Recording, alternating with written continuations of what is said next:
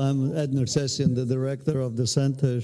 Just want to tell you about the next roundtable in May, on May 12th. The subject is the completeness of physics, and the participants are from the physics side, Priyamvada Natarajan from Yale, the, from the philosophy side, uh, Tim Maudlin from NYU and Carol Rovain from Columbia. From the humanities side, Jonathan Kramnick from Yale, and from the mathematics side, Joseph Kohn from uh, Princeton. We are planning another roundtable, which will be the last before the summer, on June 16 on a science and art uh, subject called turbulence. And uh, it's still being planned, so I don't have all the names of the people who will be uh, involved in that. In flux. It's in flux.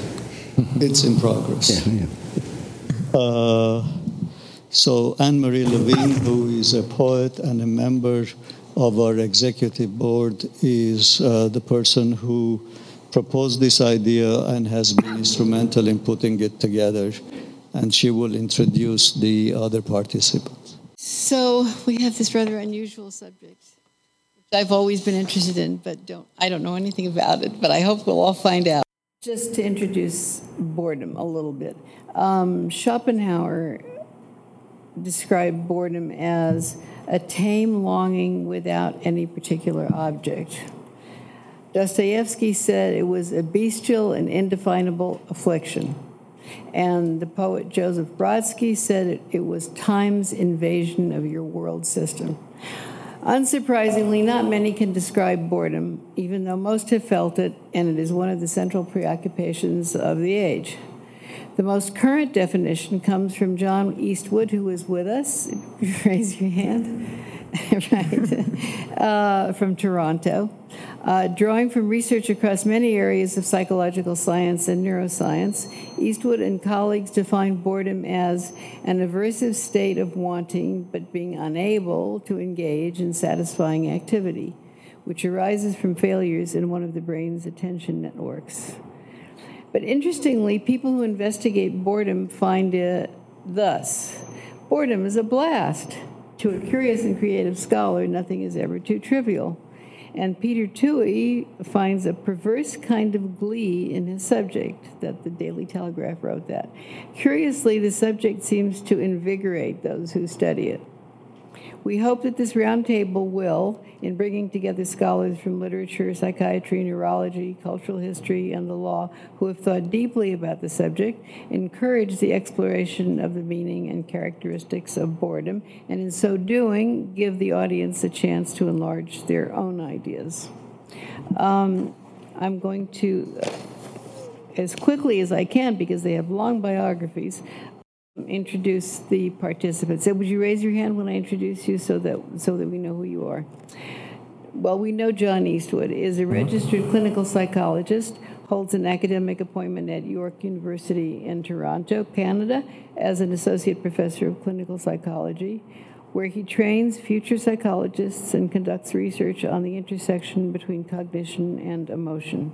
He has examined how attention is allocated to effective and socially relevant information, the influence of mood and motivation on attention, as well as the effective consequences of attention failures.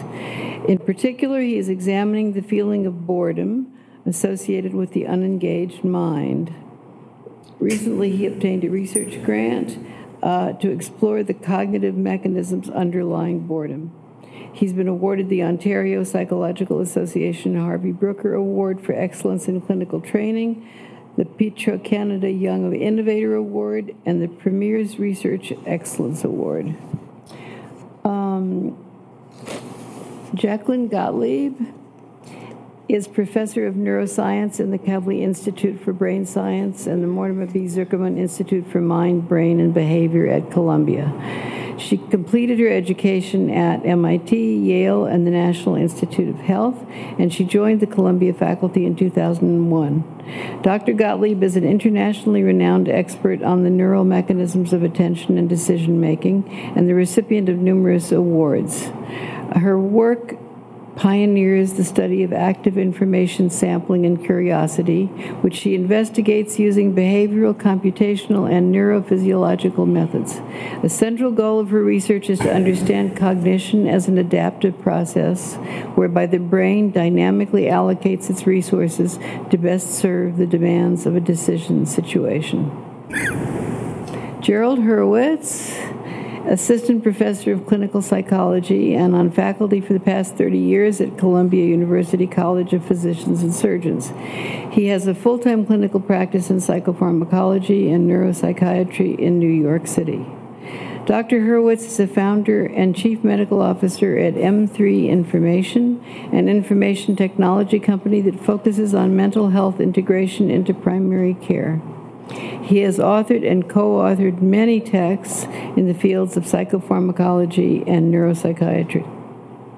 Dr. Hurwitz received a master's degree in philosophy from NYU, an MD from Jefferson Medical College, and a Bachelor of Arts, Physics, and Philosophy from Yale. Um, that, your biography is too long. I have to stop. It's actually boring. Um, Mark That's my Polizzotti has translated more than 50 books from the French, including works by Flaubert, Modiano, Duras, Breton, and Raymond Roussel. A Chevalier of the Ordre des Arts et des Lettres and the recipient of a 2016 American Academy of Arts and Letters Award for Literature. He's the author of 11 books, including Revolution of the Mind, The Life of André Breton, um, Luis Buñuel's Los Olvidados, Bob Dylan Highway 61 Revisited, and Sympathy for the Traitor, a translation manifesto. His essays and reviews have appeared in endlessly The New Republic, The Wall Street Journal, Art News, The Nation, Parnassus, Partisan Review, Book Forum, and elsewhere. And he directs the publications program at the Metropolitan Museum of Art in New York. Josefa Ros Velasco is associate in the Department of Romance Languages and Literature at Harvard University, and Re- I don't know about pronouncing this, but and Re- Real Colleg- Colegio Complutense. Real Colegio Complutense. Thank you. At Harvard, uh, postdoctoral fellow. She is conducting multidisciplinary research on the evolutionary role of boredom from a philosophical, anthropological point of view to argue against the widespread understanding of boredom as a pathological personality trait, whereby medicalization of such a common daily annoyance is legitimized.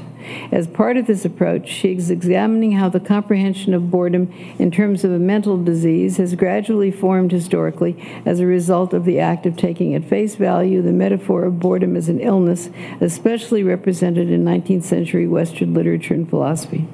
She is editor and author of the books Feminism, Past, Present, and Future Perspectives, Contemporary Approaches in Philosophical and Humanistic Thought, and Hans Blumenberg, Literatura, Estetica y Nihilismo, and of academic papers such as Hans Blumenberg's Philosophical Anthropology of Boredom, Boredom, Humanizing or Dehumanizing Treatment, Boredom, A Comprehensive Study of the State of Affairs. She's currently working on her next book, History of Boredom The Way Towards the Pathologization of Boredom and Its Alternatives. In the future, she would like to read a research project on boredom in old age and the improvement of seniors' quality of life in old people's homes by paying attention to the phenomenon of boredom. Uh, to begin, I'd like Mark uh, to say a few introductory words on, the, on our subject. Well, hello, everyone. Thank you indeed for being here. My apologies for, for those who are looking at my back. Um, I would rather you hate me than be indifferent to me. Schopenhauer wrote that the two enemies of human happiness are pain and boredom, and of the two, the more fearsome is clearly boredom. We rot our brain cells with drugs or Twitter to avoid it. We willingly endanger life and limb to get away from it. Here today, I would much rather you throw tomatoes at me than yawn. So if you must walk out, please do it from anger or disgust, not from lack of interest. What is it about boredom that so frightens and discomfits us? Tolstoy defined it as the desire for desires, which speaks of a yearning, but one that can never be satisfied because it's a failure of yearning itself.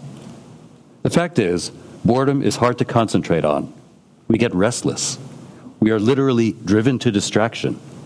The desperation we feel when we're forced to endure it for long periods can be positively claustrophobic. And yet, somewhat paradoxically, boredom maintains a real hold on our imaginations. You find unexpected references to it everywhere. Robert Musil, in his novel Three Women, writes of a group of prospectors what caused them more suffering than food poisoning was melancholy and boredom, which seems to buttress my conviction that we'd much rather suffer physical pain than suffer tedium. Others have taken a more prescriptive approach to boredom, offering recipes on how to be a bore that presumably really mean to tell us how not to be a bore. Voltaire's formulation was the secret of being a bore is to tell everything. A sentiment echoed by the American humorist Bert Leston Taylor in a well known quip A bore is a man who, when you ask him how he is, tells you. Today we would simply say TMI. Still others have tried to combat boredom pro- proactively, if not always considerately. The surrealist leader Andre Breton, having cruelly humiliated one of his closest friends in public, explained afterward to his nonplussed companions it's only natural when I'm bored to provoke an argument, even a nasty one, to avoid losing stamina. Now, you have before you five people who are going to spend the next two hours trying to engage your interest in the negation of interest, which might seem like the very definition of a fool's errand. But fear not, because for every sage who has despaired of boredom, others have zeroed in on its redeeming qualities. The American educator Jon Kabat-Zinn, reflecting his work on mindfulness, points out that when you pay attention to boredom, it gets unbelievably interesting. Similarly, John Ashbery wrote in his poem, The Short Answer, Why make things more difficult than they already are? Because if it's boring in a different way, that'll be interesting too. Indeed, the potential of boredom to spur creativity is well known to any artist. The life of the creative man, said Susan Sontag, is led, directed, and controlled by boredom. Avoiding boredom is one of our most important purposes. And Robert M. Pirsig, author of Zen and the Art of Motorcycle Maintenance, put it even more bluntly when he said that boredom always precedes a period of great creativity. Are they protesting too much? Putting a happy mask over their agonized faces? Perhaps. But many are those who have written not only out of boredom, in both senses of out of, but have even made boredom their pet subject. Alberto Moravia's most celebrated novel is titled Boredom, though it's actually about a young man's, but a bored young man's, dangerous infatuation. The decadent writer Joris Karl Huysmans, whom we might call literature's chairman of the board, made a career, you know I was going to do that, sir, uh-huh. made a career of displaying in book after book his uninterest in society and all its works. If you search under boredom in the book listings on Amazon, it will return more than 100 pages of results suggesting that the literature of boredom is practically an industry unto itself. The mention of literature quickly us, steers us toward boredom's highfalutin French cousin, ennui, as well as to his German relative, Weltschmerz. Even though the terms are nearly synonymous, each carries a particular resonance, and each stands apart from plain vanilla boredom in its connotations of romantic world weariness, of being not only bored, but extravagantly, even exotically bored. From Kierkegaard to Sartre, ennui has got something that mere boredom hasn't got cachet. so much so, in fact, that a company making protective sports gear chose it as their brand name. Here's the pitch on their website Urban sports are extremely fun. Don't ruin the experience with the wrong gear. Choose ennui. no, while ennui and Weltschmerz give off a paradoxical whiff of excitement and intensity, Plain old boredom is just, well, boring. It's ennui stripped of its glamour. It's what we all know when we're at home. It's the tedium of the familiar. Still, I would posit that that very familiarity of the same old, same old can also be a comfort. And I'll end my remarks with one last quote. This was said not by a famous pundit, but by the woman in a couple I know who for years have been maintaining a bicoastal relationship. Once, when the three of us were dining together, they were lamenting the difficulties of never quite seeing each other for long enough. And after thinking it over, she came out with one of the most romantic sentences I've ever heard.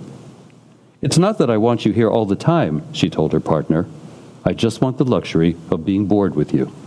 Thank you.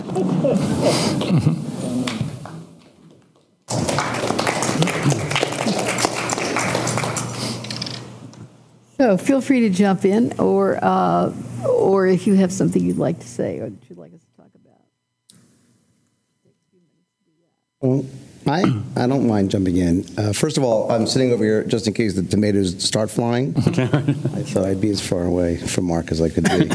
I know I'm really struck as a psychiatrist with uh, sort of the uh, very mundane nature, everyday nature of boredom, and how it's something that's in front of us, and it's- it's in front of everybody. A little bit like sleep every night, that's still mysterious. And I think that's really a wonderful feature of it. There was a, and as to the sort of interest of boredom, I, I, I make this observation for what it's worth. Uh, a recent review of two books on Jewish humor by Cathleen Schine in the uh, New York Review of Books quotes uh, the poet Billy Collins to say, uh, "Humor is the dog that leaves the room when you call its name." It's sort of well known, and it's an old saw that you know, if you have a clinical or a critical discussion of humor, it's not funny. Humor and mirth are sort of positive affects or feelings, emotional states. And the more you talk about them analytically, the less humorous it becomes. Boredom, maybe mirth's evil twin sibling, is has a negative valence, and, but it seems the more we speak of it, the less boring it is. Uh, I thought that was an interesting way to, place to start, and also, I won't go on in this point now, but I wonder about mirth as being, a, you know, in, in more literally a kind of a, uh, the other side of boredom. On that point, I mean, one of the things that I would like to say is that, um, you know, I think if you give, as you said, you know, if you give boredom at least sort of a second thought, it's sort of beguiling, really, and enticing. And on the one hand, I think that's both a blessing and a curse for scholars of boredom because it is so open to understanding, definition, interpretation, study in so many different ways. It's almost like, you know, this Rorschach that can capture all of our thoughts, and it indeed does seem to um, provide an organizing framework for a lot of preoccupation and concern that people have today. So, on the one hand, that's just plain fun as a scholar, right? Because you can just roll around in this unconstrained, limitless landscape. But if we want to, you know, really collaborate with one another, if we want to be able to um, make some progress, dare I say, if that's an okay thing to say, uh, in our understanding of boredom, that I think we need to find sort of some lingua franca that we can all work from. And we need to find some way to work together to develop some precision around terms and around the uses of our words. Because the term boredom is so elastic that as a scientist, it's really difficult to wrestle with it, right? When one person uses the term, it might mean something very different than another. So while I really think um, multidisciplinary approaches, multi method approaches are absolutely the way to go, um, I think it would be wise for us to find ways to corral and constrain our thinking and to find ways that we can communicate across disciplines and work with each other. Yeah, I totally agree because uh, today, mm, concerning boredom, we have to admit that we have uh, more questions than than responses than solutions. So, but we all recognize that uh, we have to do that to speak of, of boredom. Uh, at least we have to admit that boredom to talk of boredom is not boring because we are all smiling all the time. So uh, my first reaction to to your presentation, your fascinating presentation, uh, you told in a in one time that uh, boredom conduct to disaster uh, at the very beginning. So I think uh, boredom conduct to, to disasters uh, in yeah, because we are worried about boredom especially because of uh, the consequences of being bored. Uh, um, in particular, of the consequences of not to be able to, to get rid of boredom. So I think uh, boredom mm, leads to disaster in two different situations when when individuals are unable to to give a response, uh, a reply to, to boredom. And also, this is the, the topic uh, you psychiatrists and psychologists are, are working on when individuals have uh, problems uh, with regard to attention and so on. And also on the, on the other situation, when the context is uh, so um, so closed that don't uh, doesn't offer the the responses you are expecting. In this case, when the individual is not able because of the his uh, their their own problems mental problems on, and so on, or because of the context in these two situations is when boredom leads to, to the disaster. I mean, to, to behaviors that uh, anybody could, could say uh, are pathological, are deviant behaviors. Yeah, mm-hmm.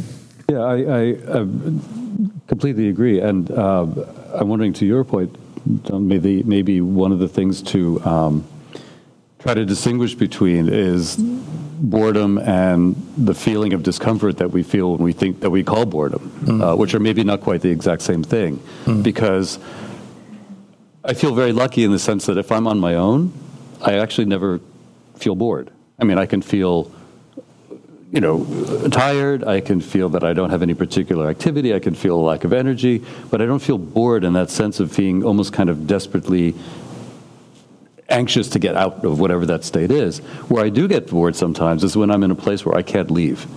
So I mean, boredom is you know hell is other people, and so is boredom, and and um, and the classic example for me is in my day job. Uh, you know, if I'm stuck in a meeting and I just have to be there. And sometimes they, they can be great, but sometimes they can get really painful. And it does cause that sense of claustrophobia that I, that I referenced, um, where you know my, my astral self is sort of getting up from the table and walking out of the room and going ah, you know, just running down the hall. But my physical self, because I'm sort of stuck because of you know the expectations of the job, is still sitting there just waiting for this thing to end because whatever they're talking about is just of no interest whatsoever.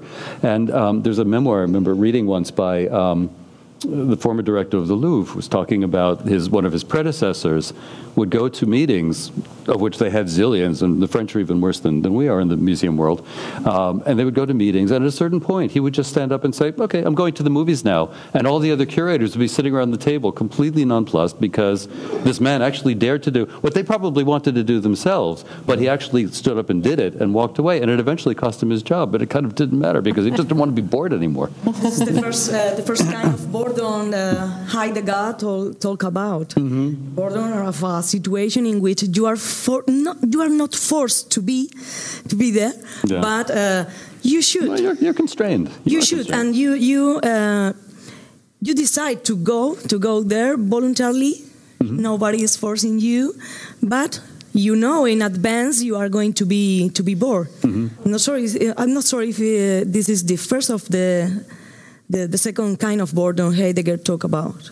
I would actually take slight issue with that because the fact is that there are pressures and constraints on it. You are kind of forced. Mm-hmm. I mean, you're not forced physically at gunpoint. Mm-hmm. It's not like being in jail. Mm-hmm. But the fact is that the dictates of my job and the position I have at the museum and the expectations are such yeah. that I'm expected to be in that room. I'm expected to pretend that I'm paying attention. I'm expected to pretend that I actually care what these people are talking about. And I mean, and obviously most of the time I do, but once in a while, it's you know, it's where I earn my salary. Um, and and this is this is part of the job. So you are kind of there are pressures to to, to do it. I can't just walk walk out, much as I would love to. I have a question about the other kind of boredom that happens when you're alone by yourself and there's some people who don't get bored in that situation, and I perfectly hmm. sympathize, and I think we're very lucky. But there are other people who do get bored um, in that situation. And what do you think is the difference? I know you, you've hmm. studied this a lot, and maybe related to this, what is the role of boredom in mental illness and psychopathology, or what? Let's say, yeah, there's a big topic. What is and- the role in general? Yeah. In other words, why do humans get bored? Ah, Yeah, So- but, but what's the difference between people who get bored when they're by themselves and people who don't? Right. Well, I have a, I have a few Right. thoughts that address a number of those Right. issues, and, Right. and please jump in if, I mean, there's, there's lots of different factors, cultural, social, environmental, psychological factors that can cause boredom, right? There's a wide variety of things. But I do think we need a, a, a clear definition of what the state of boredom is. And so I define the state of boredom as um, the uncomfortable feeling of being mentally unengaged. Yeah. And while not perfect, I think it does a pretty good job of succinctly capturing uh, the definition. And I think the underlying cognitive mechanism is this state of underutilized cognitive resources, right? We have mental capacity that's sort of pent up and not being utilized or not being used. And I think that's an inherently uncomfortable feeling. And I think we are just designed evolutionarily to experience that state as aversive. And I think that's a good thing, right? It's a good thing. I mean, we wouldn't be here today having this conversation if we were content to be mentally unengaged, right? Uh, we wouldn't be here in this culture, the society, uh, not, not, not unless this conversation itself. So I say boredom is this uncomfortable feeling of being mentally unengaged. And I think you can compare it to physical pain. I think that uh, the, the discomfort of boredom is analogous to the discomfort of physical pain. They both keep us safe, or they go, both keep us well. Um, so it's a good thing that we have the capacity for boredom. That doesn't mean that we should cultivate boredom, right? so just because pain is a good thing, we don't go around cultivating it, right? We don't say, yes, we should cultivate it.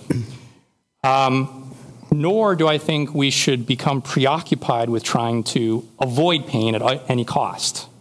That would, be dis- that would not be advantageous, nor would it be advantageous to try to avoid boredom at any cost, right?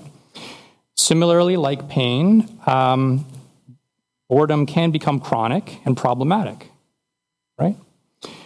Uh, similarly, like pain, I think boredom is the signal, and how we respond to it is what's really critical, right?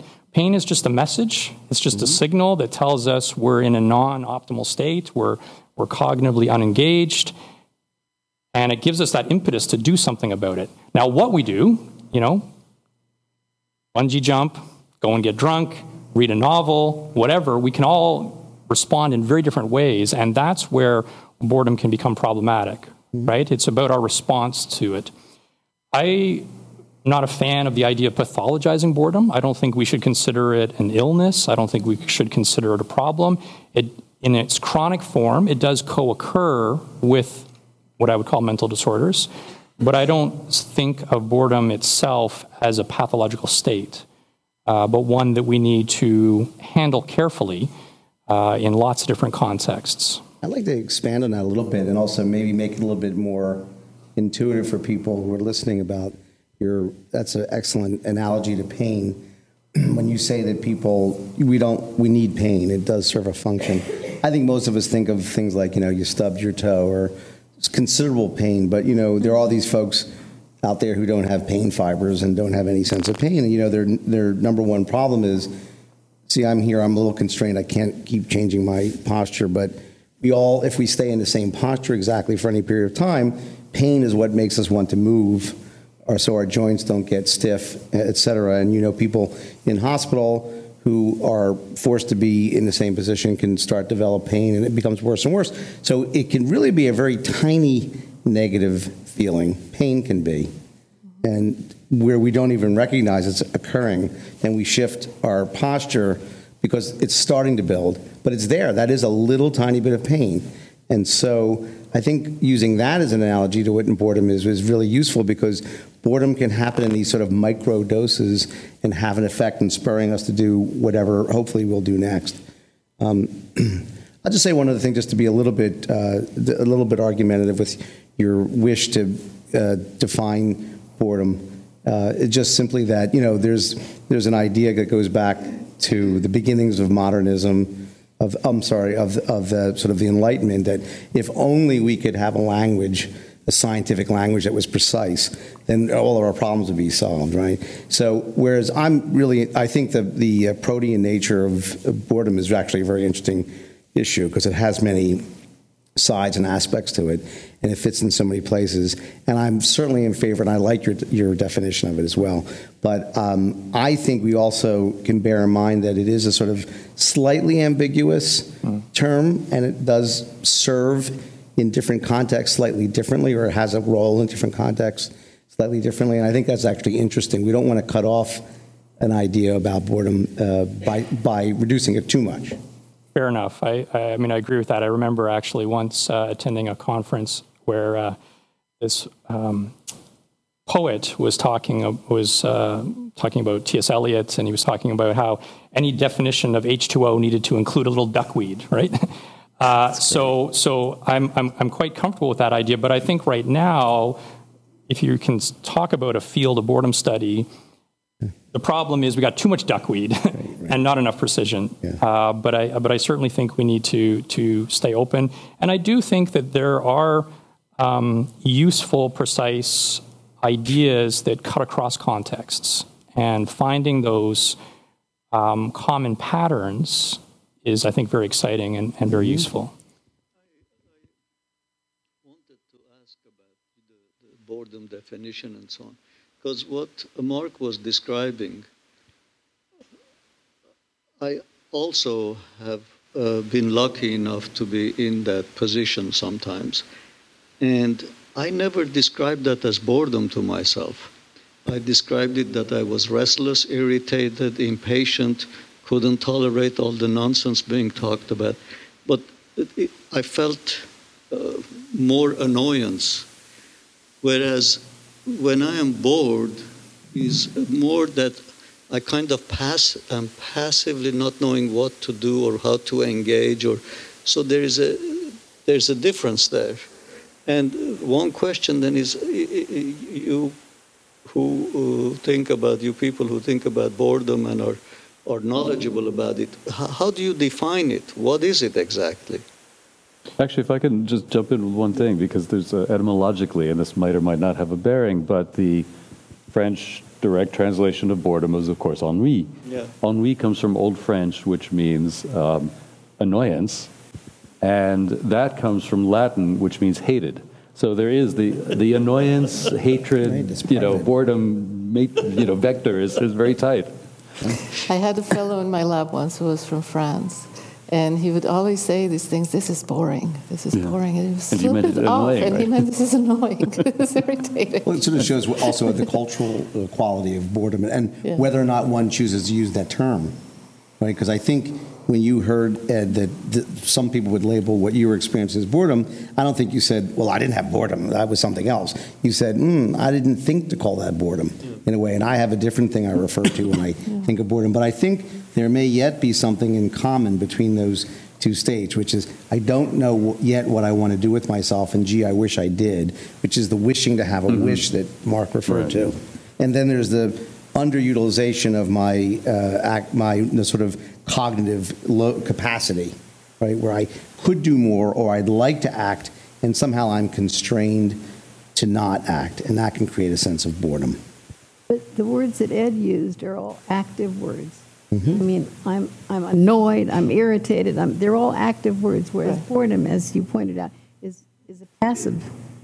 Well, I think it's Mm. a passive state, maybe not. So what else could be in boredom that's not passive? Well, I, It would make a difference. Hmm? Why passive? Well, Which sense? a- as opposed to annoyed, irritated, you know, all those things. They're they're they're active words, I and think boredom that's- is. I think that's it. I think that, that whatever the dichotomy captures it because the person's both idle in some sense or not acting as much as they might, and yet they have an impulse to do so. So there's the active impulse, and then there's the feeling, I don't know what. Because in French, ennui has a passive quality to it, whereas if you say some ennui, that annoys me. Hmm. So When you say some ennui means that annoys me. But when you say I have ennui, Oui. I'm just passively feeling something mm-hmm. uncomfortable. Yeah. So, so this goes back to a concept that comes up in, in many, many contexts, and that is the optimal level of stimulation, right? And it comes up, I mean, in, I don't really know. It's a very mysterious concept in neuroscience. When it's presumably it maps on some network state, right? If your your brain is a state, a, a, net, a big dynamical systems of neurons interacting, and there's presumably some optimal rate of interaction that is just good and it feels good for whatever reason. And so this is how I imagine boredom, even though I have I couldn't tell you what that state was, what the principles are, but imagine boredom as, as being in some other state that is understimulated relative to that optimal one. And, and of course, we can imagine being overstimulated, and that feels bad in a different way. Uh, but so it's not really determined by any single external circumstance. If, if some people, the same boring meeting may be experienced as irritating by somebody and And fascinating. and by others. boring and fascinating, maybe maybe by others, presumably. yes, by boring people, or maybe even by yourself in a different day. Who knows? Well, it's funny to read some of Uh, the, some of the method yeah. sections of Yeah. some of the papers on boredom where they're trying to, you know, you've been among them where they, well, what can we use as a stimulus for boredom, which is almost, again, an oxymoron. It's Yeah. funny to read, Yeah. like, oh, we got this movie that's so boring, we'll show that. And, but Yeah. yeah. Yeah, and, and it's so, but it's never a property only of the external environment. Is what that external environment does to you, what kind of memories it evokes, what kind of mental life it stimulates, right? So, uh, if if all of a sudden that boring meeting something came that triggered your memory of something, then at least you could distract yourself with some memory, It wouldn't be a and boring and, meeting and you wouldn't be bored anymore, right? It's both. Uh, So it's not right. It's not a, a function just of familiarity or just of novelty. There's some happy medium. Um, if things are too simple or too complicated, they can both be boring. So there's some happy medium there, right? Whatever that is. And and boring boredom, I think, is the state where you might be understimulated and don't like it and want to get out of it, as I think you very well say. understimulated Oh. and overstimulated. There you go. Well, they're participants of a sort. Yeah. We're doing a practical demonstration. So bored, bored Right. com- comes uh, Right. from both uh, when Right. you are overstimulated and understimulated. understimulated. It Just when when the flow is broken. Right. So I guess what I would say is that, you know, where we choose to put the definitional boundaries is up for grabs, right? I mean, there's no a priori right answer. Y- You know, we have to decide what's useful. And, and you know, while I think boredom has a long sort of history, I'm sure that culture and situation and time have shifted where that boundary has been put slightly. Um, you know, in my mind, uh, I would think about it as an emotional state, and I think the two neighboring states that we need to distinguish it from are frustration on the one hand and apathy on the other. And I think boredom fits somewhere in between those two. Uh, and I think it's important not to conflate boredom with apathy, uh, which often people do. And I think that boredom involves that desire for desires. We already heard the Tolstoy quote, right? And that idea goes back to Schopenhauer's formulation of boredom that there's this restless longing and desire, but an inability to articulate what is longed for, right? So it's not at all a passive state. It's a very, uh, there's a sense of urgency and a desire for action.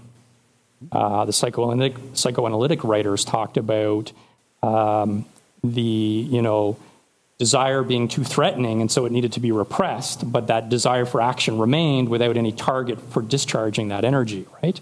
So there's that, it's not apathetic. And on the other hand, frustration, in frustration, you have a goal out on the horizon and something is thwarting your progress towards it. Something is standing between you and a desired state, and that's frustration.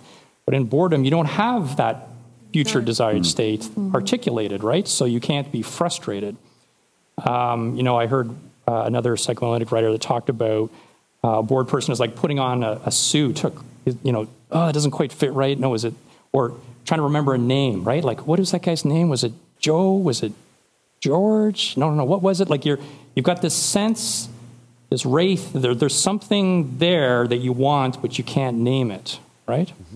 Um, and in terms of the over or under stimulation, I would again go back to the idea that, that, that situations that are too challenging, right? If we attend a lecture on some topic that we know nothing about, it's like we can't get a foothold in, right? We can't get a foothold in, and so we are not cognitively able to engage with what's happening. If if the lecture is on something we know too well and it's sort of very you know uninteresting to us, below our capacity, then it doesn't engage us either. And so I think in both, you know, those over under stimulating or over challenging or under uh, under challenging situations, they have that final common pathway of being cognitively unengaged. And when I say that that's the underlying subpersonal cognitive mechanism, I don't wish to say that that's all there is to it. There's a phenomenological, there's a subjective part on top of that underlying mechanism that, that's very important, and that's where all the affective kinds of components come in. Mm-hmm. Jumping a little bit, uh, we are all the time talking talking about one, one kind of boredom. As you know, uh, there are. We should talk of boredoms, perhaps, because uh, we are talking of this uh, situational, uh, contextual boredom. But uh, what about a society which is bored? Uh, completely bored. Uh, this, uh, you know, this separation, this differentiation between the situational boredom, or, or yeah, yeah, in the situation in which you are bored, but if you can you do something, boredom, perhaps you, you, may get rid of boredom. but then you have the the profound boredom, the deep boredom that later time philosophy mm, talk about. Uh, this this um, differentiation uh, was established by Paul Valéry, uh, the French poet Paul Valéry, in last century. Yes, last century. And then also, if I'm not yeah, I think it was Kracauer, Siegfried Kracauer, then also repeated this uh, definition of boredom in a certain situation and the boredom that a society suffer.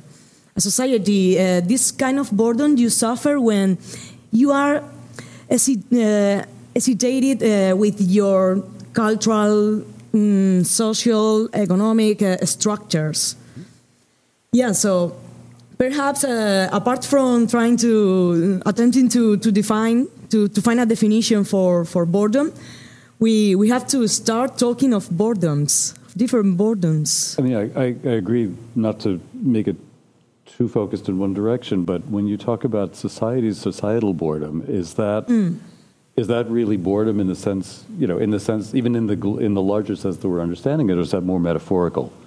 Because you know societal boredom sounds to me like it shades more toward what you were talking about in frustration that that when we talk of a society being bored it really is that the people in that society are feeling that there's something that's not working whether it's an economic structure whether it's a political situation mm-hmm. whether it's their ability to affect it yeah but that's not really boredom that, that's really frustration i mean we're not bored with you know the current administration. We're just frustrated with it. Well, but it might it may be the case that some part of our uh, enculturation and in particular society may not give us the goals or may not cultivate the goals in people. I don't know how to exactly say this, but if those goals are not cultivated by people, you know, it's sort of like some young people as they're coming up through school, they'll say, I don't know what I want to do with myself. And say, well, go see a career counselor, which is perfectly reasonable. But the idea is maybe that person will find some interest the person wasn't aware they had or give them some focus and direction. So frustration implies there are things barring people from expressing themselves.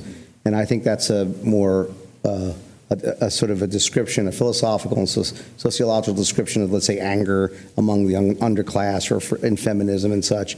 And so people would say, well, yes, of course women are, of course African Americans are angry because look, they're being mistreated. So why are you treating it like a psychological problem? It's a societal problem.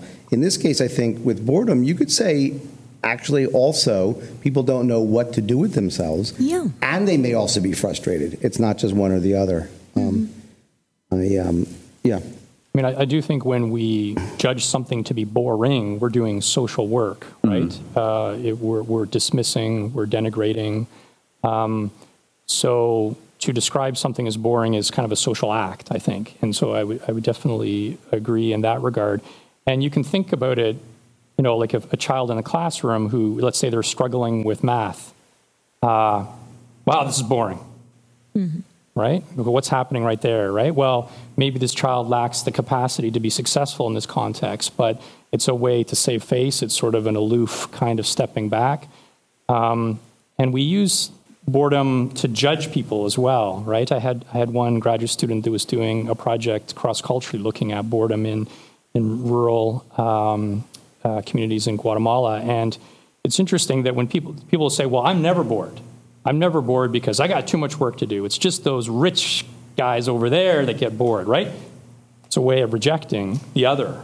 So I do think social work is happening around boredom in a way that's interesting and a little different than than other kinds of emotions, perhaps. Um, and I, so I think your point is well taken in that regard.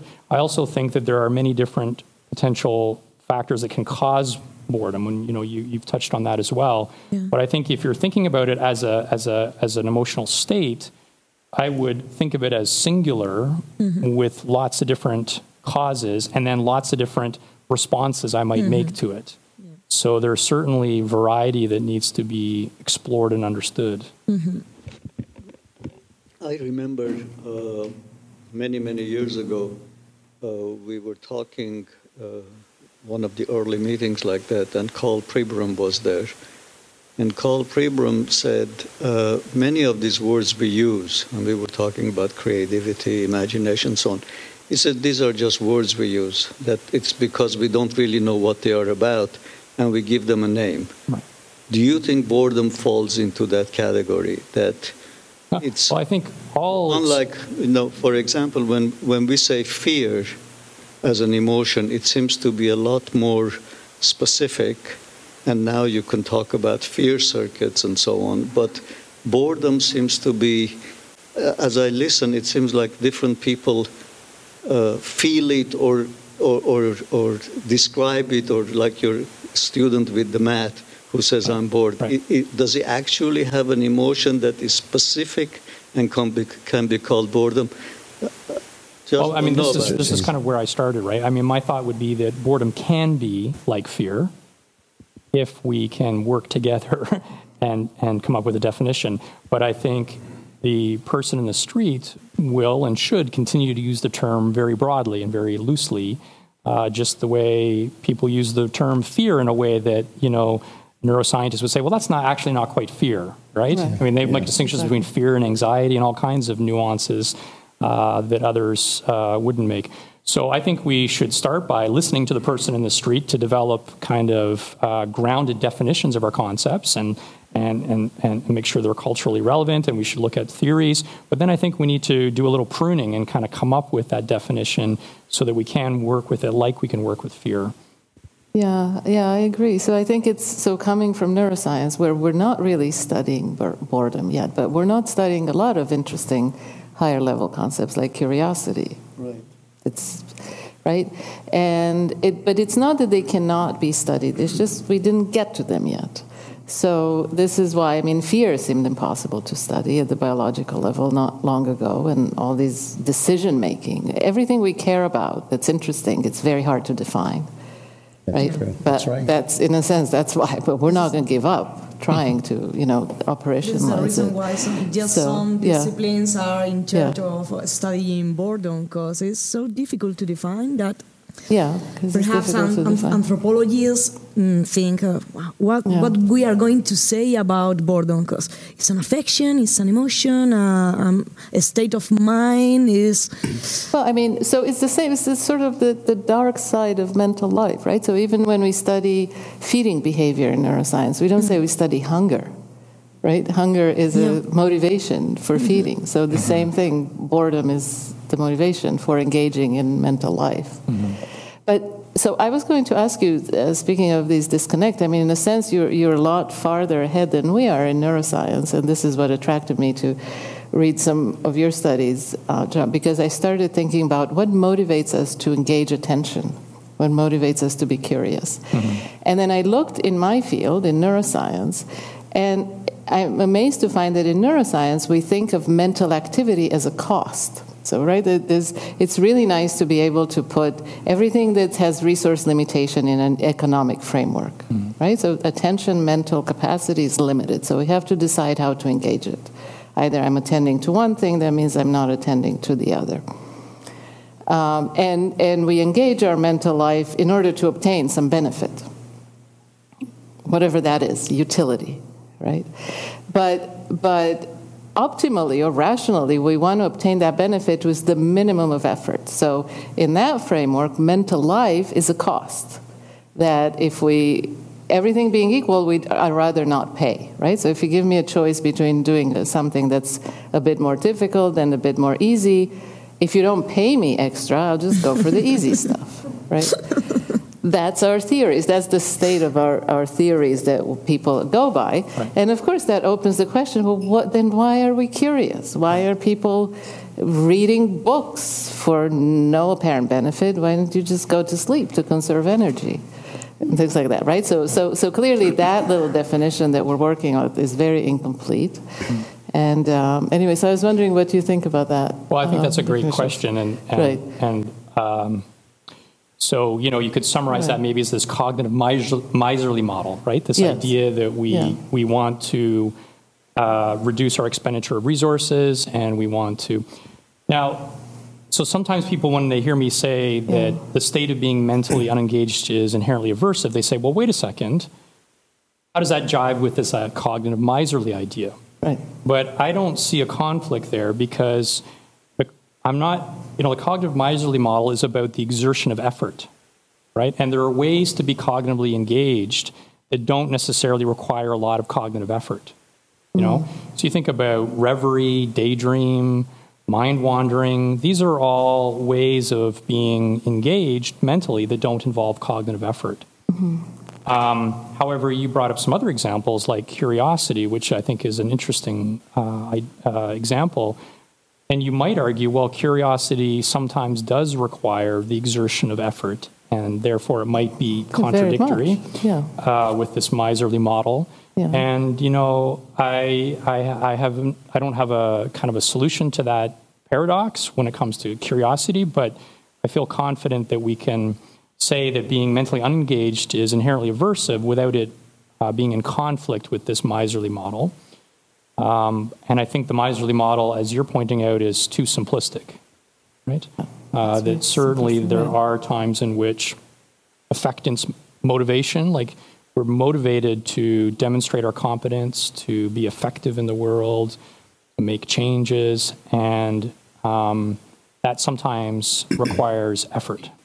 And so I think the miserly models is, which has its base in this very narrow cognitive science kind of paradigm, Yes. is Yeah. doesn't apply more broadly when we look at human life. Well, maybe, I don't know if this, um, how this affects or whether this contradicts the miserly model, but, you know, maybe one pathway into it is to broaden the definition of what payback is. That's right. Because, you know, you talk about, okay, I want to do something for the least possible effort if you're only going to pay me X, Y, Z.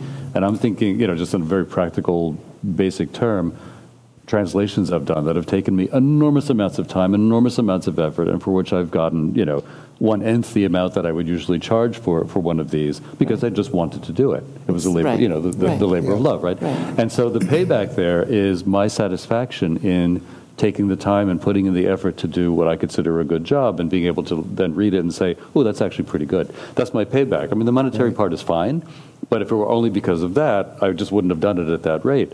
And if you talk about why people engage in altruistic events or why they, you know, why, why they do things that don't seem to have any particular return, the return is, you know, pot- potentially the return is, in fact, that feeling of having engaged in some sort of altruistic effort.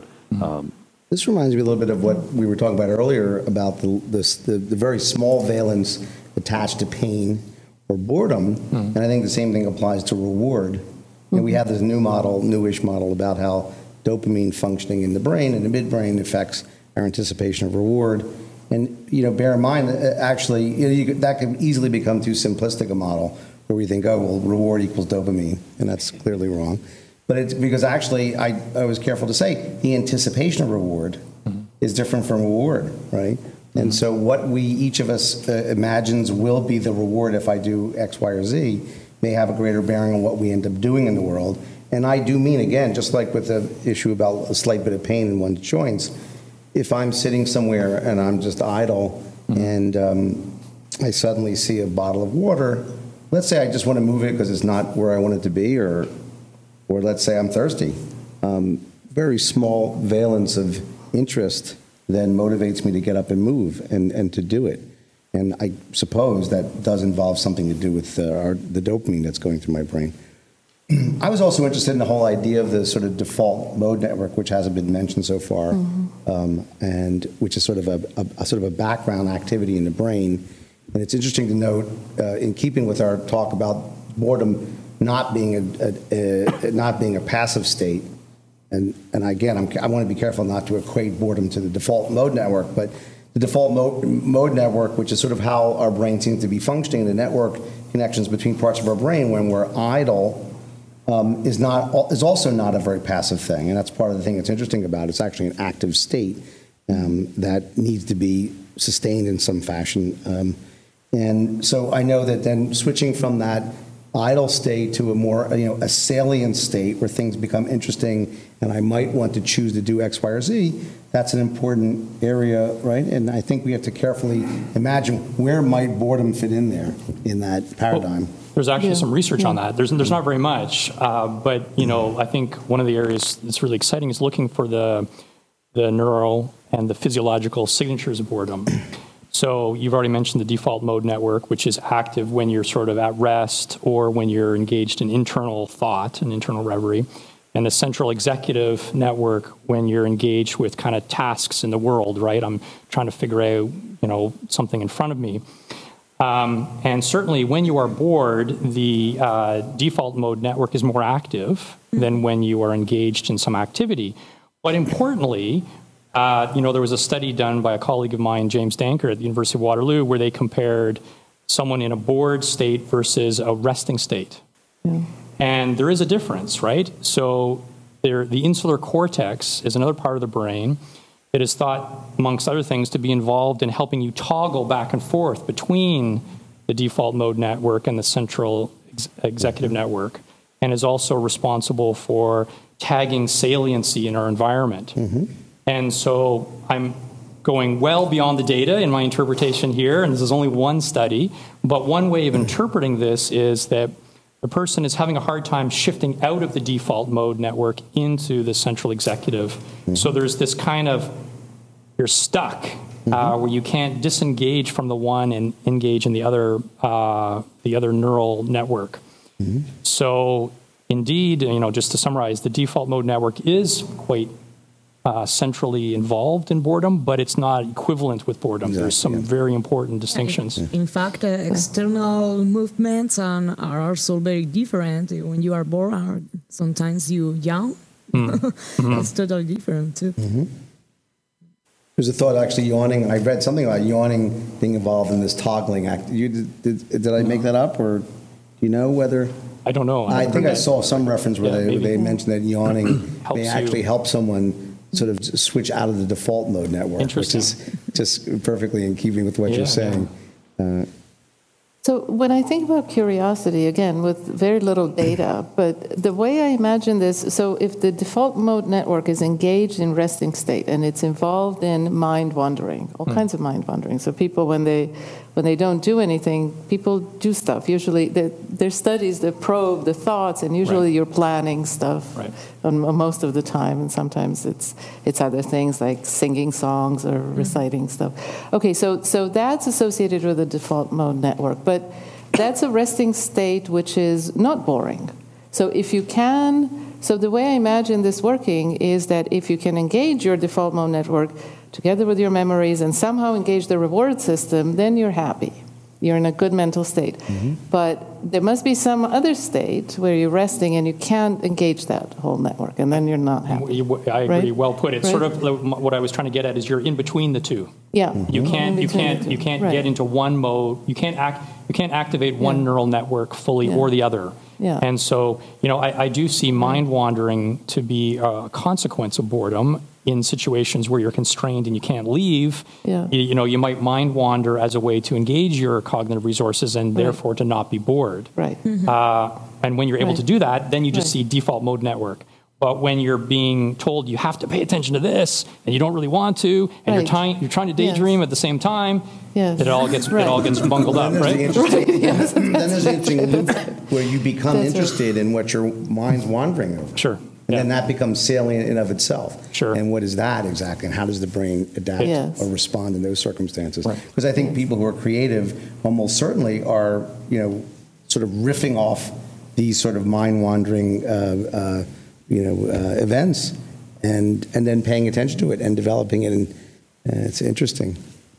And I think um, on, you know, just maybe this is shifting the topic a little bit, but I'd be very interested to hear what you think about this in terms of curiosity, you know, because um, there's a psychologist that talked, used this term constructive internal reflection. Um, and she was referring to that mind wandering state when you are kind of riffing and that creativity is happening. And I think what happens with boredom is we often go to the external world for salvation, right? We, For a relief. Mm-hmm. And I think that short circuits the capacity to develop that constructive internal reflection as a mm-hmm. as a skill or as an ability. And a resource. Yeah. Uh, uh yeah, and, and, and I, you know, and I think culturally, we're in a culture right now where our attention is being yanked around by the collar from all these exogenous demands, right? Look here, do this. I mean, standing in Times Square, you know, I'm I'm from the big town of Toronto, and uh, and Times Square is overwhelming, right? And your attention is just drawn everywhere, and what happens is that capacity for constructive internal reflection or for endogenous uh, control of attention can sort of atrophy. And I think boredom can maybe uh, push us to seek out that external stimulation as a short term solution to our problems, but in the long term, it may actually end up really um, making the situation worse. You know, and so I think that, that some of what you were saying about creativity and about that internal reflection being adaptive kind of this pulls it together, right? That's Into- right. Yeah.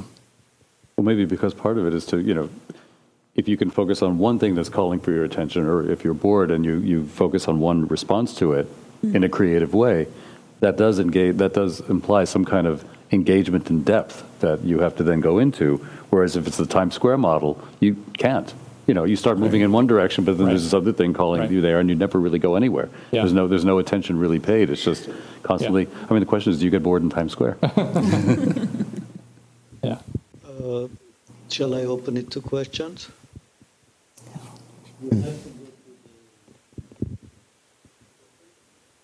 Yes, just, just follow each other one after the other.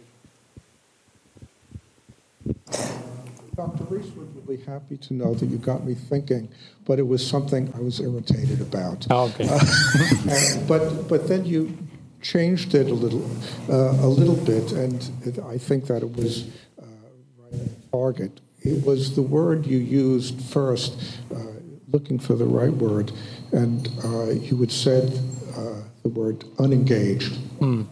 And the, the, the grammatical word is disengaged Uh, right? And disengage, for me, uh, carries an ethical uh, aspect to it. Uh, and if a patient would say to me that they were bored, I would say, is there something that you want to do that would be engaged, engage you? Something, uh, you know, save the world, help your family, uh, you know, something, something like that.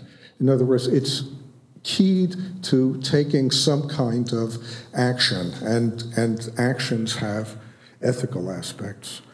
Um, but I'm very glad that you, uh, uh, and not only that uh, everybody started using that term, being engaged, which is a very different than something which is uh, neurological, uh, essentially neurological. So, uh, could you comment on that? Uh, I'm glad you brought that up, and, and I think there's a really important idea here that's fairly complicated, right? And there's a number of elements to, to your comment, to your question. Um, Engaged is a description of my relationship with something else, right? So I'm engaged with this or I'm not engaged with it. And it's, it's action oriented, like you said. And it, as you said, it contains uh, ethical implications, you know, what I choose to engage with or whether I commit myself to something or not. Unengaged is a description of sort of my cognitive resources and they are not being utilized. The way to utilize them would be to become engaged. But I think it's important for me to define uh, boredom in a context free way. Because if you um, try to define it in a way that is linked to disengagement, then you need the context to define the state. But if you define the state as this unengaged state, uh, then it is a, a definition that sort of transcends the context. Having said that, I think uh, I would agree with all of your points about the uh, ethical connotations of this topic and the importance of seeing the solution through engagement. Thank you. Uh, my name is Roland Havas from the Paris Analytical, Psychoanalytic Society, and I apologize for my English. Uh, so I have one comment and one question for Mr. Polizzotti. I, would like to emphasize the importance of time uh, when we speak of boredom, uh, Brodsky's invasion of time. And uh, this preoccupation about time goes and about how avoid to avoid boredom goes far beyond the Enlightenment. Uh, I don't know if you know about um, Palazzo Schifanoia in Ferrara. It's, um, uh, it's, it's a beautiful story because uh, Duke of, of, of, Ferrara in Italy, uh, the family d'Este, uh, one of the, the dukes in the 14th century built a new palace and it, he called it Palazzo Schifanoia. Schifanoia in Italian is uh, um, uh, esquivare la noia, which is to avoid the boredom. And he commissioned two painters of the Renaissance to uh, um, paint frescoes on, on, on, the walls of a, a, room, which is called uh, Il Salotto dei Mesi, the, the room of the month, because these two painters, Francesco della Cossa and Cosme Tura, which are very important painters of Renaissance, uh, they painted uh, uh, the month of the year. So it's about time. They painted, the, so the, this um, uh, preoccupation of the boredom led them to a creation, to an artistical creation of representing the time that's my, my first comment. And the time is, is, is also important because it uh, maybe it could link us to melancholia, and, and, and the melancholia uh, to, um, you spoke of the, the uh, to engage mentally through things. But uh, uh, for example, uh, our patients, very often they are not able to engage because they're not, not able to there's no, no capacity for cathexis. And that's also about boredom. Time yeah. everything in boredom. Yeah. It's everything. So it's a relationship. Just pay attention to yeah. to the word in German, Langeweile, and the opposite, Kurzweile. Yeah. Langeweile, yeah, the, the, the, the, time is long. Yeah. It, it doesn't time, pass. Time it's the, the, the subjective impression that the time is not passing. Mm-hmm. And sometimes the feeling we are experiencing when, when we are bored mm-hmm. is because we feel bad of being spending our time in doing anything. Mm-hmm. Our time passes. Yeah. And, mm. and the question for, for you is, uh, as a translator of Gustave Flaubert, could you mm. say some words on uh, Madame Bovary? uh-huh. Just a few kinds of words. a lot one could say about Madame Bovary. Well, uh, particular... if we speak about boredom, uh, we can't avoid Madame Bovary. Mm-hmm. I mean, you know, I, I, suppose the, the, the simplest, the one could say is that um, she's a, a, good case study in the self-destructive behavior that one can indulge in if one is bored. Uh, in, in, French psychiatry, uh, the term bovarisme, I don't know if you use it in, in, in America, it's, it's a very uh, particular kind of boredom. Mm-hmm. Uh, boredom with yeah. insatisfaction. With, uh, In the sense that there's something, um, you know, sort of a grass is always greener kind of. Um, yeah. Uh, a sense that well, there's this, this ideal out there that, that can be attained and that in fact doesn't really exist. Um, you also brought up something, I don't mean to hold you up, but there, you brought up one um, thing that actually, actually we might not have time to touch on here, but I'd be curious at some point to know what the the scientists and the philosophers think of um, the relationship between boredom and depression. Uh, because it seems to me that those you, you alluded to this that um, that those two also have a connection, and that yeah. boredom and depression, you know, might be maybe two sides of the same coin. I don't know.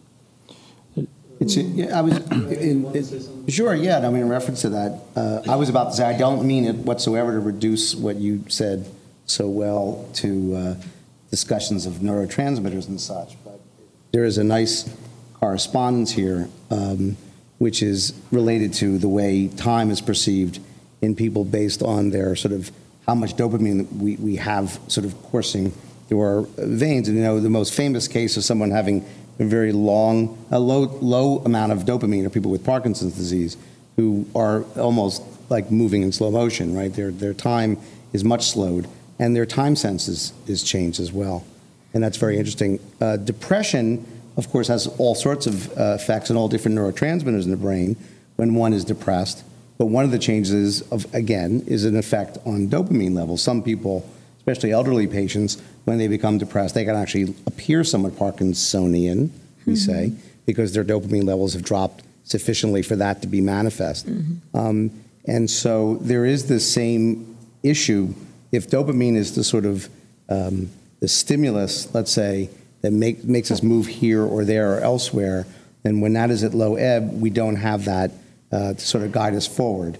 And that doesn't mean our desires or wishes are gone, and that's important. And, and I think because they're not gone, that may be a recipe for feeling bored, right? But, but actually, I have a question. So you mentioned the, the distinction between boredom and apathy. So mm, it seems to me that you could be depressed, and I don't know if this is true. So yeah. um, you could be depressed and not, I mean, be so apathetic that you're actually not bored because you don't want, can't even imagine, don't even want to get out of this state mm. because you don't, right? And whereas boredom could actually be an improvement of that. The, the, desire to, you know, experience you, something else. You've hit right? it perfectly. That's yeah. right. They, they, they very much do overlap. And it's a very common.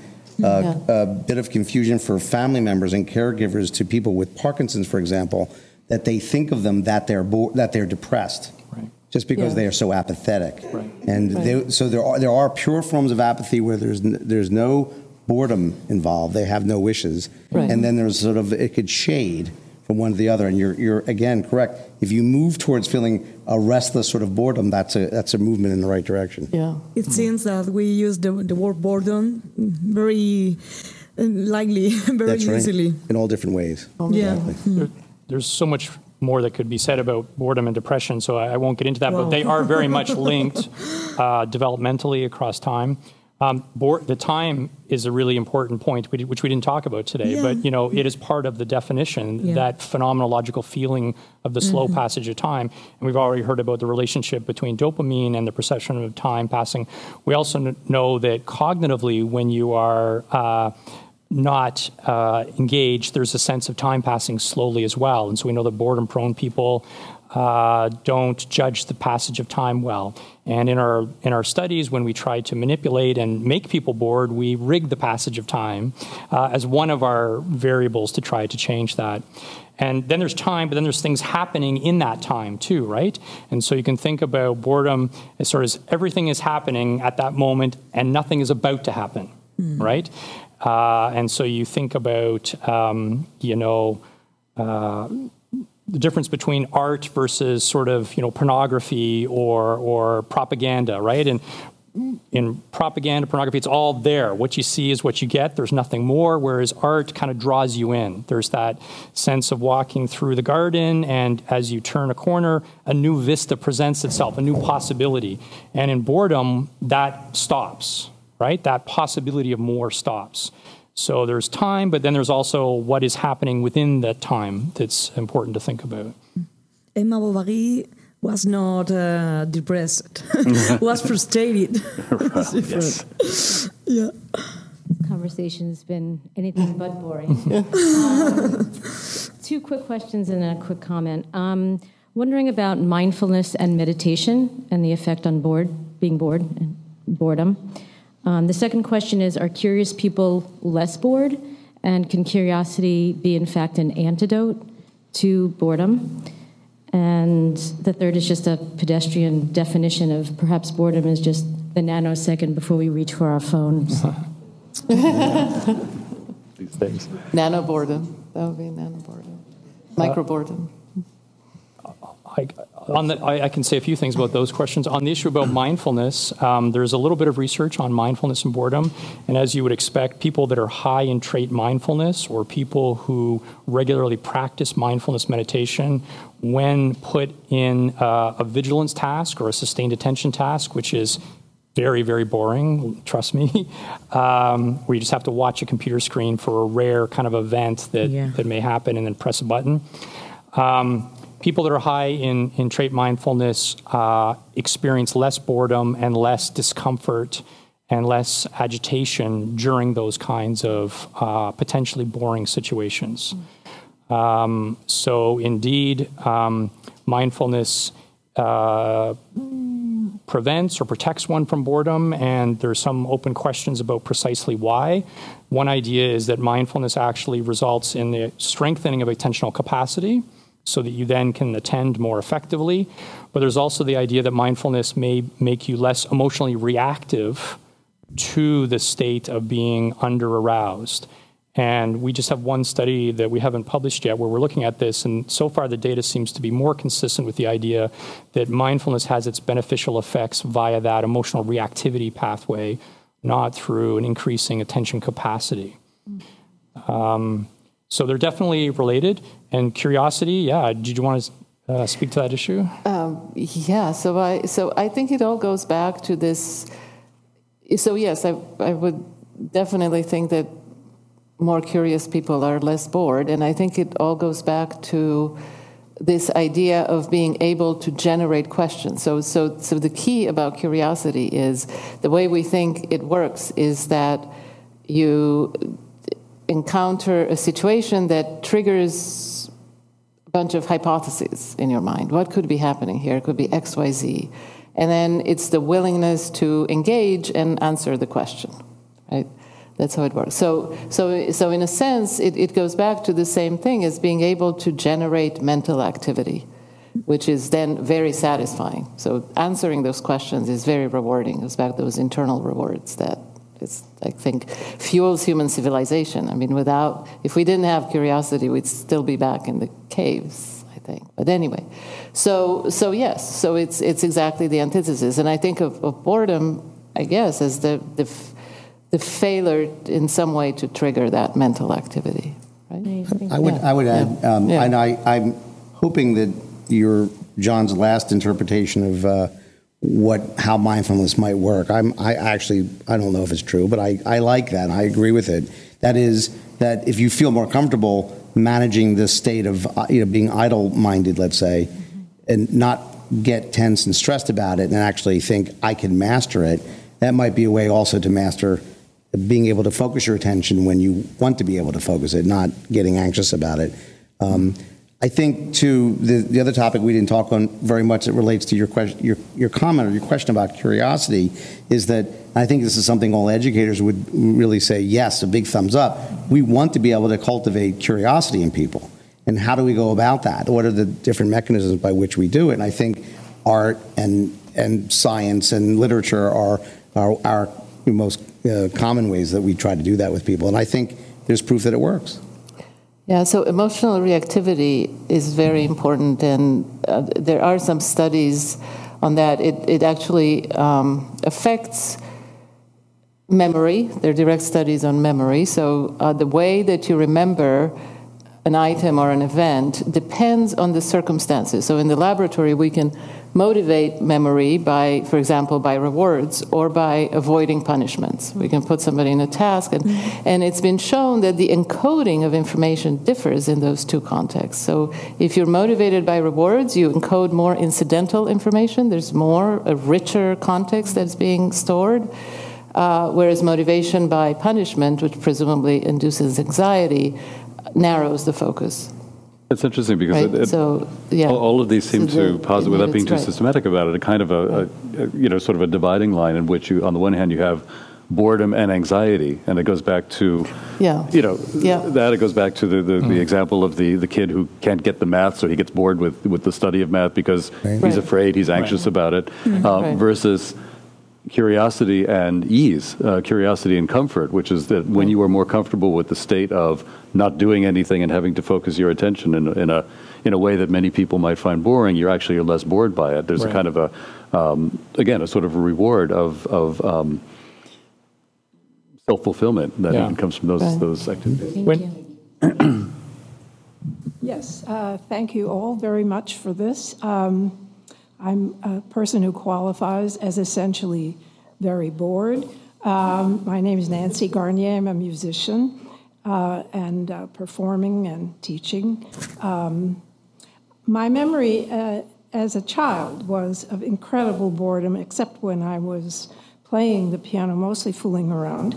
And when I was about 12, I hit on um, something in a book by a composer. I knew nothing about anything. My family was not into classical music at all. It turned out it was within a sonata by Mozart.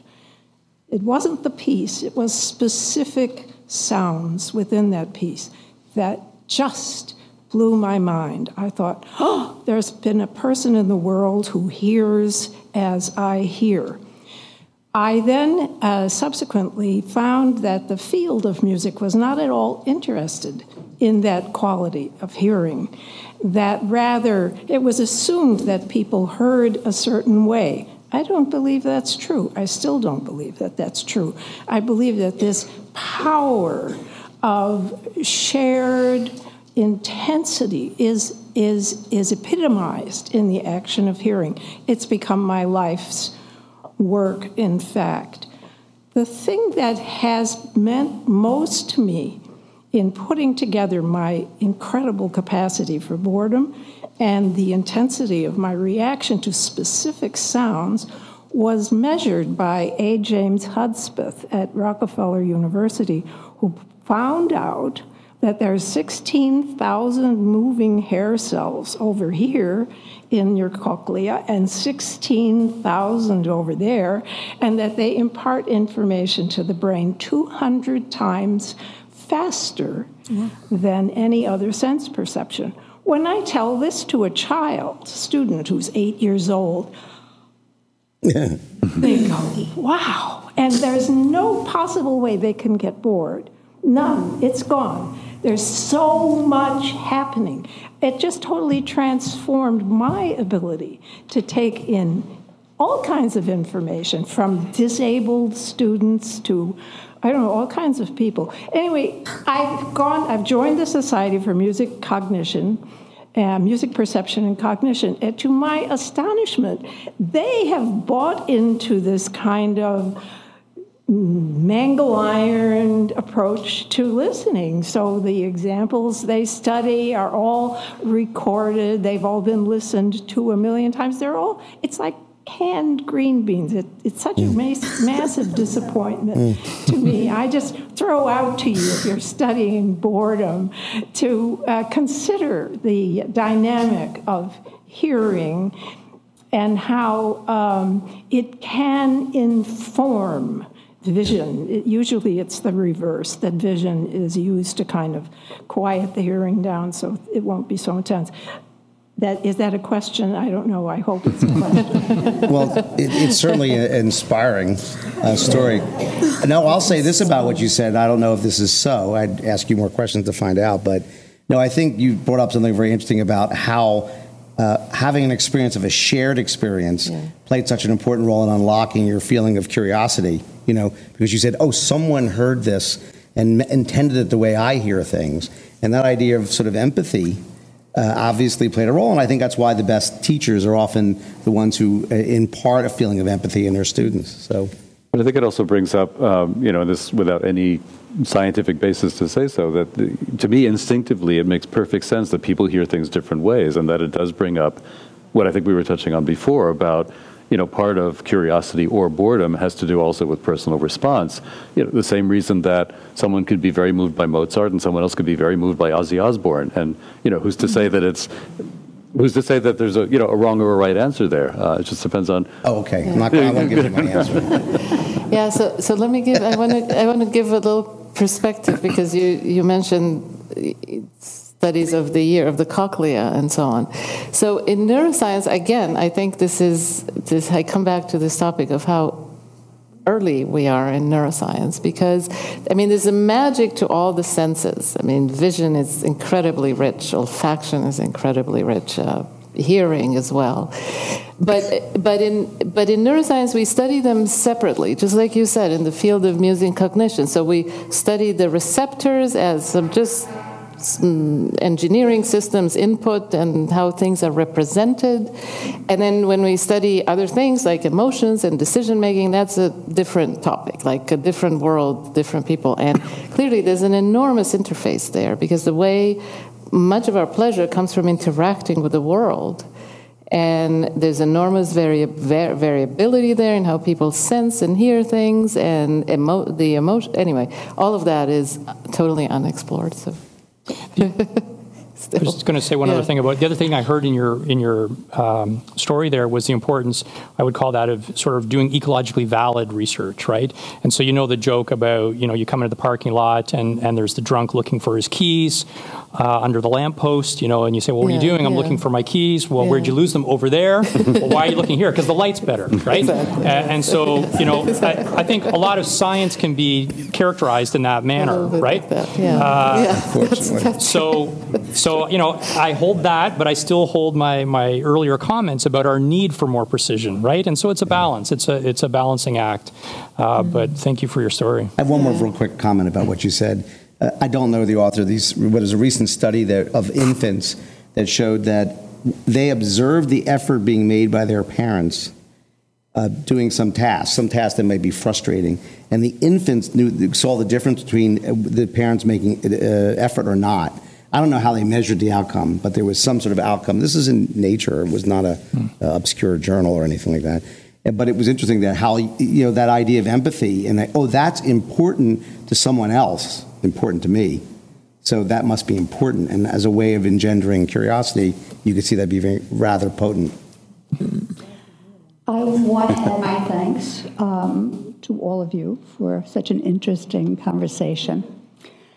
I live in this neighborhood in which there are a lot of children of um, working parents, a number of whom have wherewithal, and increasingly children go to school, after school, have a lot of activities that are assigned gymnastics, art, whatever, uh, in sort of like little uh, channels. And in between, I've observed they will say, I'm bored when one activity is over. I'm bored. And it's as if they say it to whomever is around, as if that's their responsibility to find uh, how it should be resolved. Um, and I wondered, you had mentioned internal reflection. What happens to that in that kind of a situation when you're not allowed to be bored or it quickly has to be resolved? Whereas in other times, children were left supposedly to their own, you know, finding their own answers to these things. There's one metaphor that might speak to that uh, from uh, uh, George Simmel, a sociologist, many years ago. He talked about the relationship between technology and boredom and how they collude with one another. We're hearing lots about collusion. Well, so the idea that, that boredom and technology collude. And on this particular issue, the idea is that using technology is like falling into a fast moving river where you can forget how to swim. The river carries you along, and you don't even need to know how to swim anymore. You just, whoosh, before you know it, you're downstream. And so I would use that metaphor to communicate the idea that if your time is structured exogenously, if your attention is directed exogenously, the capacity to endogenously direct your attention may atrophy. Now, I can't say this based on any kind of research finding at this point, um, but this is certainly something that we're trying to see if we can bring under the light, the lamppost uh, of science to see if we can kind of actually quantify that What- sort of effect. What loss is there? I mean, That's what happens then? It, it's it you could I, I mean to, to put it very metaphorically, it's like a skill that uh, atrophies. Uh, when we're born, we have a hard time directing our attention. Right, our attention is very much stimulus bound. There's a, a you know a rattle over here, whoosh, you know, and then it takes some development for us to be able to disengage from that and to engage in internal reflection. And so this is a skill that needs to be taught and needs to be developed. And I think the excessive use of technology may short circuit opportunities to develop that skill. And it's not only technology. I mean, I completely agree. And I think, you know, I mean, I, I hear what you're saying about those children, and I see it a lot myself. Um, you know, we are not in a society that actually fosters that sense of self reliance and, and the beneficial effects of being bored, i.e., using your own devices to mentally come out of that state and to actually use it to some kind of positive, you know, that creative capacity that we were talking about earlier on. You know, standing in the subway. I try to read when I'm in the subway, but there are announcements all the time that have nothing to do with anything. There are people talking. There's, you know, there's just you're constantly stimulated. When I was in, when I was in, um, when I lived in Boston, there was this one moment that, thank goodness, only lasted about a week. It was an experiment, and I think they must have gotten a lot of, of um, complaints where they suddenly started blasting music on the platform so that God forbid you should be bored for two seconds or actually, you know, alone with your thoughts while waiting for the train to come. And I was thinking, you know, I'm, I, I want my thoughts. I want a little bit of quiet. I want to actually think, find out what's going on in there. That's Uh, like going into a doctor's office where they're playing some kind Yeah. of Yes. medical TV or something. Exactly. And it's That's like- right. And blasting usually, so you can't even. Yeah. And, and this also slides into the ethical issue, right? About who controls the focus of our attention, yeah. right? And and who controls what's in the focus of our attention, and have we given that up, right? Have we willingly kind of just said, okay, you get to control it? Right. Along the way, I feel I was taught in the clinical situation to look at boredom as a defense or as a way of uh, avoiding or not feeling uh, some other affective state, whether it's depression, anxiety, annoyance, anger. Uh, I think fear of death and anxiety about death may be present in everything we talked about about time. We don't have that much time, and we're, we're, we're worried about losing it. Uh, and then in the, in the clinical situation, also, I was taught, uh, Ted Jacobs was one of the great teachers in this, uh, that to use my, my own sense of boredom when patients are obsessively going on about something that's not important to them, to try to bring them back to the things that are important by look, pointing out their uh, areas of defense and get them to. And, and what usually happens is once people start talking about something important, they're uh, again become alive and, and all of that. And this thing, I was, I was thinking about Eric Kandel with the aplysia. You know, you hit the snout first time, the aplysia is really excited about all this. You hit the snout- snout 20 times. After a while, aplysia say, "Uh, "Give me, hit me something else." You know, this is. and if you, you know, if you, if you kill the aplysia, it's probably not not that good. But but um, we haven't. Uh, m- maybe Ed could talk more about this. How the, and and uh, how this comes up in the clinical situation and how people use their own boredom, uh, understanding of their patient's boredom, and then this question of is boredom related to some pathological interior state? If you're very healthy and you're always curious and all of that, you don't get bored unless somebody else annoys you uh, with their narcissism. but but anyway, uh, discussion of this. You want to, want to give it?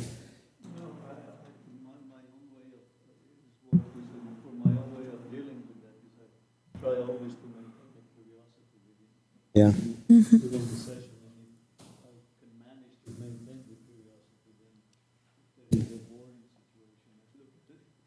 I, I think of it as being if there is this sort of if there is if it's so that there is sort of this toggling back and forth between just sort of our minds being kind of empty and then taking action if that's a reasonable metaphor or paradigm for what we do when we get curious or, or, or, or, or field bored.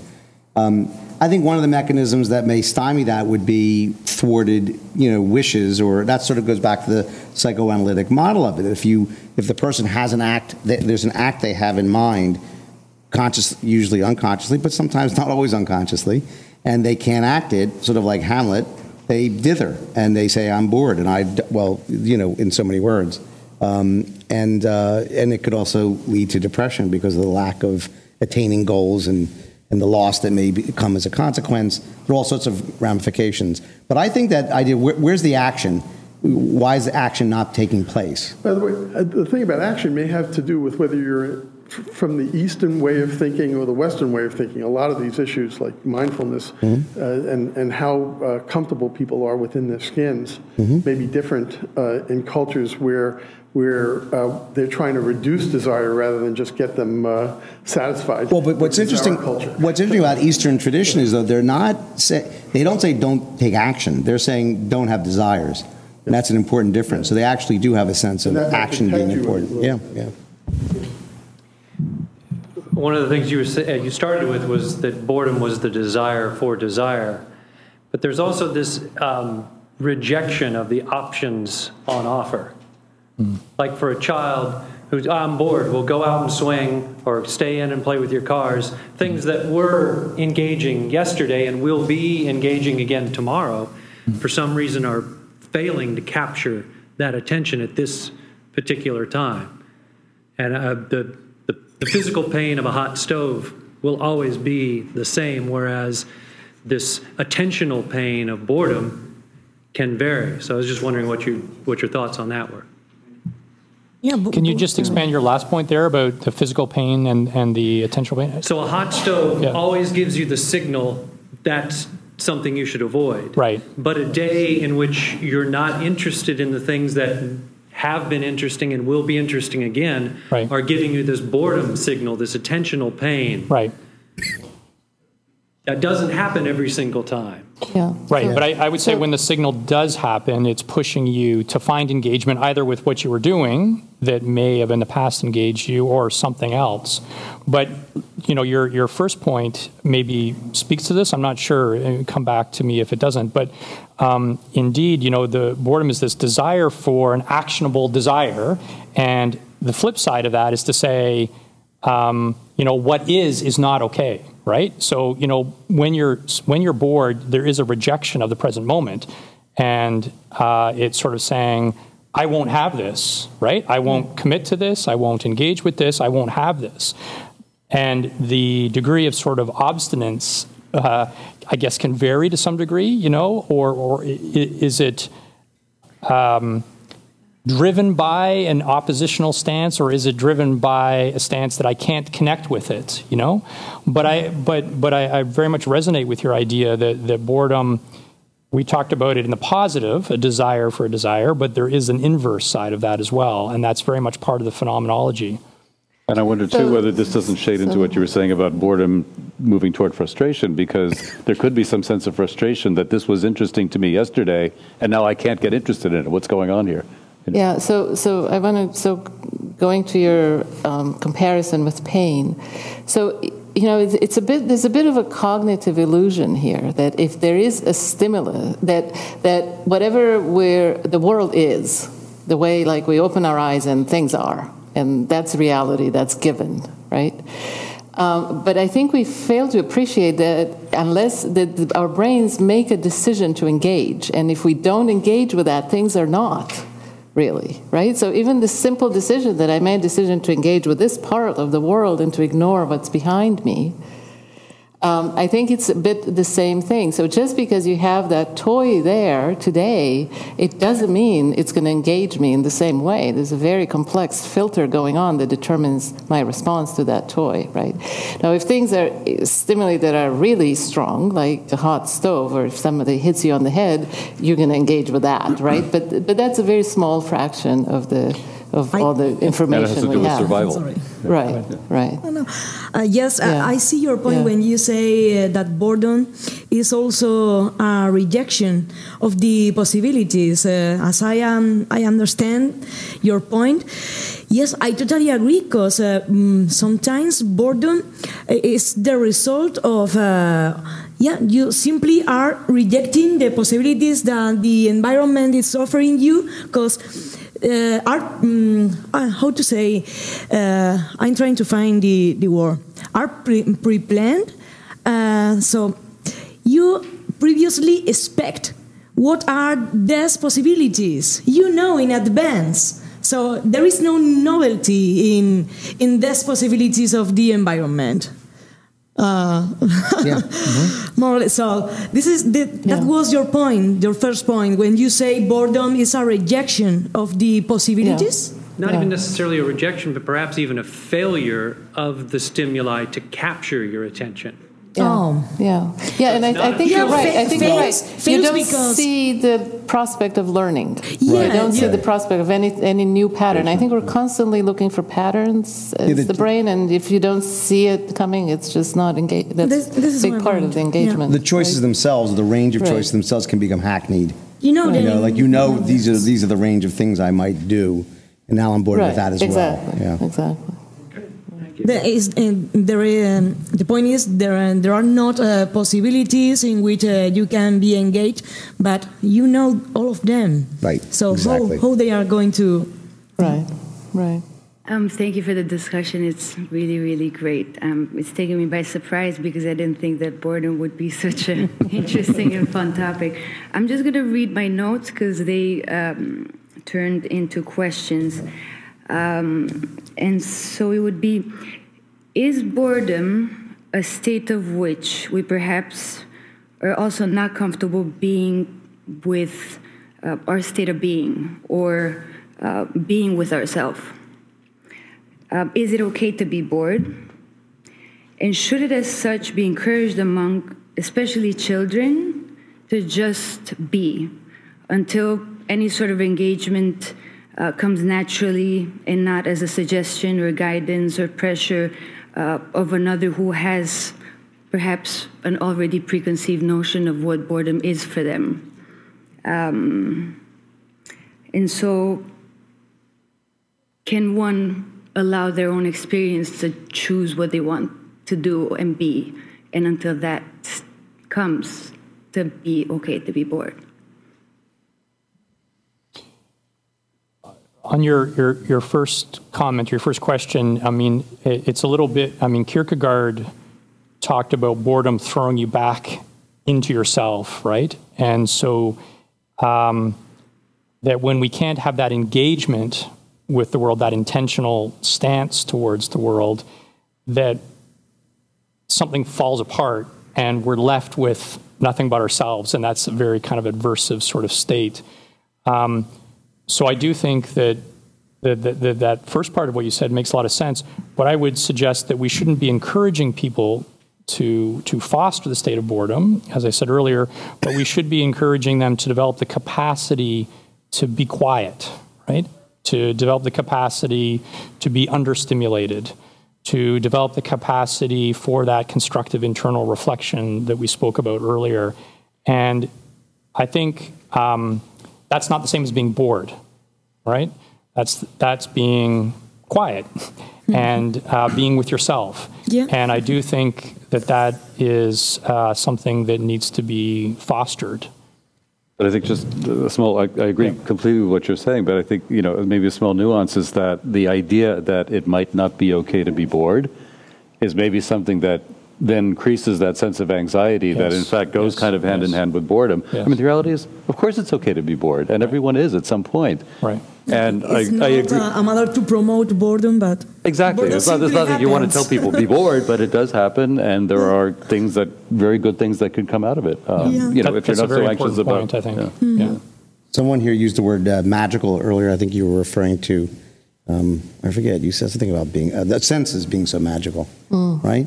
um, yeah. I think that sort of, uh, sort of existential challenge to be, to just be, it's such a, a wonderful possibility that we don't teach that very well to people that, that this is a creative and very exciting for me to create myself in some way. I mean, that's getting out there philosophically speaking, but I think you asked for it. I think it's wonderful. Getting people to really engage in that at that level is so important. And the challenge is, you know, this is a society in which the the possibility of just being right. without distraction is becoming harder and harder. But I want to ask you something. So it, you live in this society, right? Mhm. And you manage to enjoy being by yourself without distraction, right? So, so to what extent do you think? I mean, cle- clearly there are individual differences, right? So some people would just, you know, always be able to occupy themselves, think about something, inquire something, research, do this or that, no matter how many cell phones they have.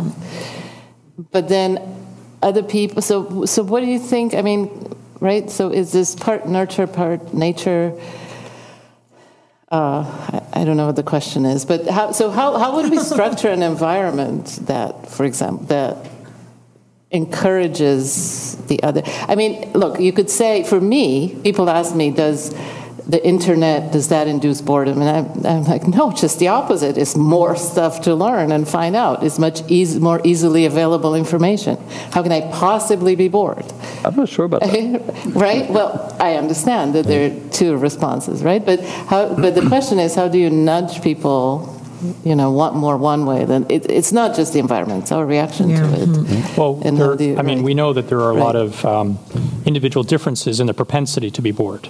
Yeah. And that's a whole topic in its own right that we didn't touch on today. Like, what are the psychological characteristics that predispose someone to feel bored? And and in the psychology literature, there's actually more work that's been done on that on the state of boredom, right? So there's state boredom, and then there's trait boredom, or the right. propensity to be bored. Um, but now I think the field is circling back and realizing that the way we had defined and measured trait boredom was quite problematic. Yep. Um, but there are some findings, and, and to the question about the, the clinical setting, alexithymia uh, is highly correlated with boredom proneness. You know, just to give one example, and there's many others that we could look at as well. You should define that for. Oh, so alexithymia refers to, uh, I think it literally means um, no words for feelings. Would that be the right word?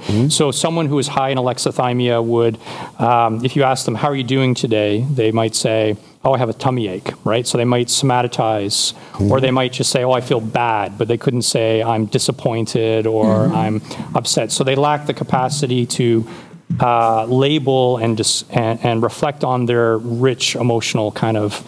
And I guess there's some debate on whether it's purely a lack of a label or lack of an experience or some combination of both.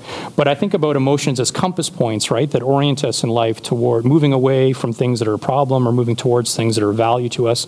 And so if we lack those compass points, if we are high in alexithymia, it's more likely that we're going to then struggle with boredom. Very cool point that the insula insular uh, cortex is close to the speech uh, center in the in the mind, right. in the brain. Yeah. Hi.